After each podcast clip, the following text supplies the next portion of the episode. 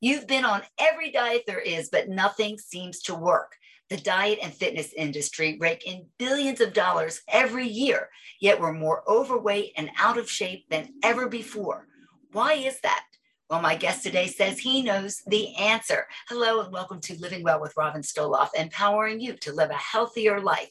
Please be sure to like and subscribe, and I'll keep you updated on my most recent episode. So I am so excited to welcome Jeff Lader. He's a former professional bodybuilder, coach, speaker, father, husband, and he and his wife are leaders in the field of online nutrition and fitness. And they run a whole program called the Lader Lifestyle. Thanks so much for joining us, Jeff. Thank you for having me. I'm super excited about this. Oh, yes, me too. You know, I love fitness and nutrition. I've been involved in this my entire life, and it's just so interesting, in, interesting to me. But you said in your bio and in all of the things on your uh, website that the fitness industry is lying to us. Why is that?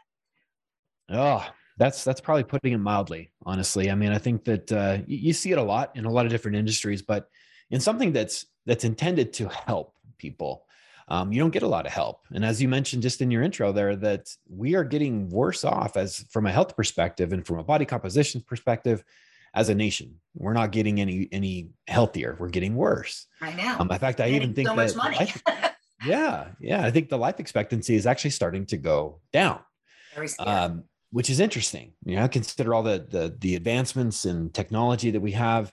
Um, but when you start to look at the how our culture is and and the dieting solutions, and I would put air quotes with that, um, that would that are presented to us, most of the time they're not we're not getting any better. Most of the time we're getting worse.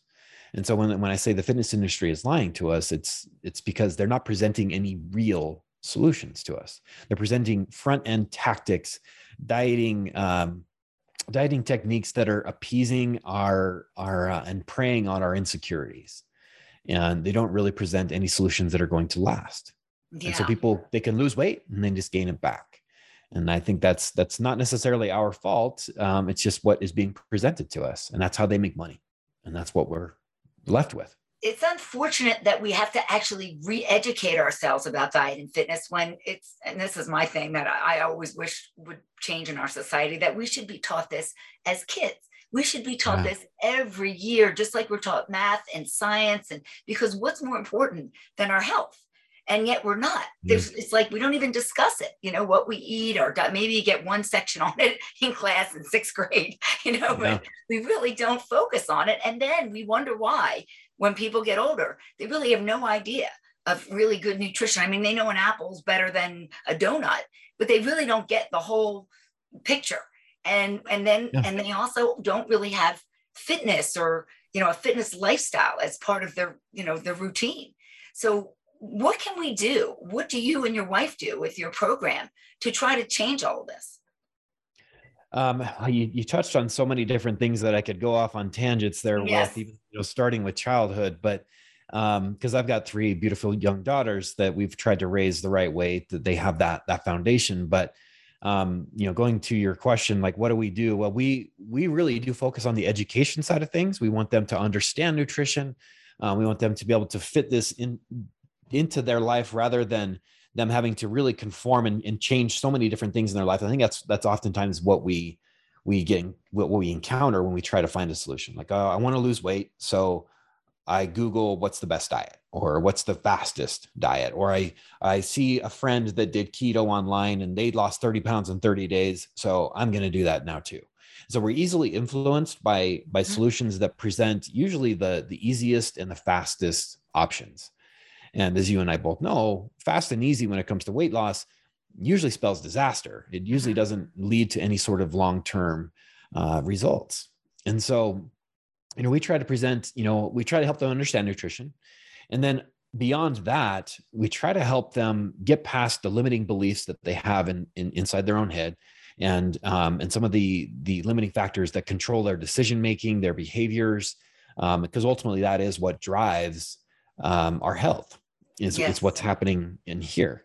And so we we focus a lot on that with our coaching, and it's almost kind of a hybrid of life coaching and physique coaching. Uh, yeah. I think they're they're very well very much connected. Yeah, and, you get uh, a lot more now. Like it's a lot of it is the mind thing. It's not just, you know, you can look up a diet and follow right. a diet, but right, if you're not going to change your whole attitude towards it, you're just going to gain the weight back.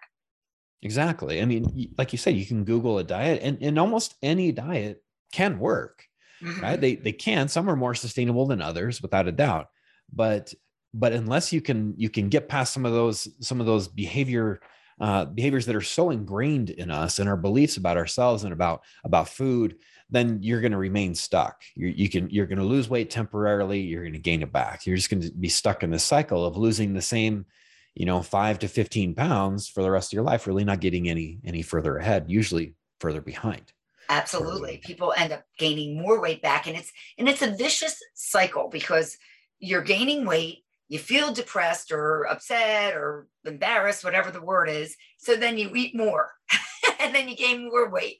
And then you say, oh my gosh, I have to stop it. You go on a diet again. It's a cycle and it just never seems to stop for people. So, what do you actually do? What do you and your wife do with the Lader Lifestyle using your name Lader? Yeah.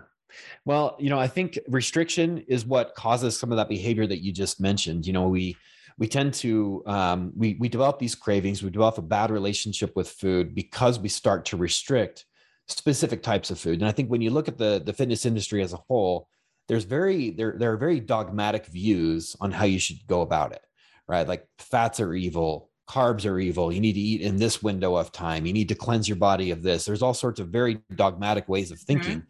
Um, and it's like this is the only way this is the best way and i and i despise that um, because I think it's, it's very close minded. And we have to accept that we're all individuals, we're all unique. We have unique schedules, unique demands, unique preferences. And because of that, we need to find something that fits for the individual. But not only that, I think we need to avoid heavy restriction, right? So if somebody restricts carbs because they, they think carbs are, are fattening or, or inherently bad, um, there's various opinions on that, but that creates somewhat of a phobia with somebody. And so they're like, oh, well, carbs are bad. And if I eat a carb, then I'm a bad person. And well, since I already ate, you know, a cracker or I finished my kids' mac and cheese, I may as well order a pizza and binge for the rest of the day. That is right? so a, that is so you just hit the nail on the head. I'm sure people listening would be saying, you know what, that's me. I've done it. I know it. You know, I blew it now. So else will just eat it all. yeah. right. And that's that's not normal behavior. That's learned behavior yeah that's that's something that we do as a result of of dieting like that's where that's born from it's not it's not in us to be like well and, and, i have a great example about this which i'll share with you in a minute with with my daughters but um you know i think when, when we when we restrict so heavily and and we we we're told these certain things these dogmatic views by so many you know so-called experts and gurus out there usually money driven financially motivated um, we we tend to create a bad relationship with food, and we have we have body dysmorphia, and and it just creates all sorts of problems. And that's why yeah. you know. and sometimes people just feel like they can't get out of it. Like they, they've tried too many times and that just who cares anymore. And that's what really worries me because that's when people's health they give up really starts to suffer heart disease and diabetes. And it just, it's, you just go downhill from there. And, you know, I guess one of the things that we probably need to do is just make this just try to make it a little bit easier on people and not such a monumental task. And I think a lot of people will say, all right, that's it. I'm going on a diet. I'm eating nothing but lettuce and I'm going to train five days a week. And, and, and they just try to take it all on too much. And it's just, it's overwhelming. And, and no one can sustain yeah. that. You got to kind of, like you said, figure out what works for you. Yeah, and, and, and you know with what you described, that's that's almost every diet out there. You know, it's it's extremes, right? So you cut out all carbs, are you going to do that forever? Probably not. Right. And, and I guess one one way to really test yourself to see if it is something you can stick to is, you know, can you like ask yourself, can you see yourself doing this or eating this way for the rest of your life? If the answer is no, don't ever start because it, it's it's going to lead to phobias it's going to lead to disordered eating patterns and whatever weight that you do lose you're going to gain it right back once you discontinue that diet because diets inherently have an expiration date. They have an ending. Right. You know, like I'm going to do this 30 day challenge. I'm going to do this, you know, diet for the next 60 to 90 days, whatever it is. I'm going to lose X amount of pounds. But if you don't continue, you don't, if you don't incorporate any sort of healthy habits that become a permanent part of your life, then whatever you do is going to be temporary and yes. whatever results that you get are going to be temporary. Well, the first three letters in diet spell die, so nobody wants to do that. So that's not yeah. good. But tell me the story about your daughter. Well, yeah, so it's interesting because you know kids, you know they they they speak their mind. They're they're kind of untainted to what we face as adults. You know, we we we learn so many things and we go through these diets and stuff like that. So, as a bodybuilder, I have been through the strictest diet in the world. I mean, everything matters everything from from sleep to everything that you eat how much you how much water you drink. It's very very very strict. You cannot deviate because it'll show up on your body. When you're that lean you, you eat the wrong thing you can see it on someone's physique.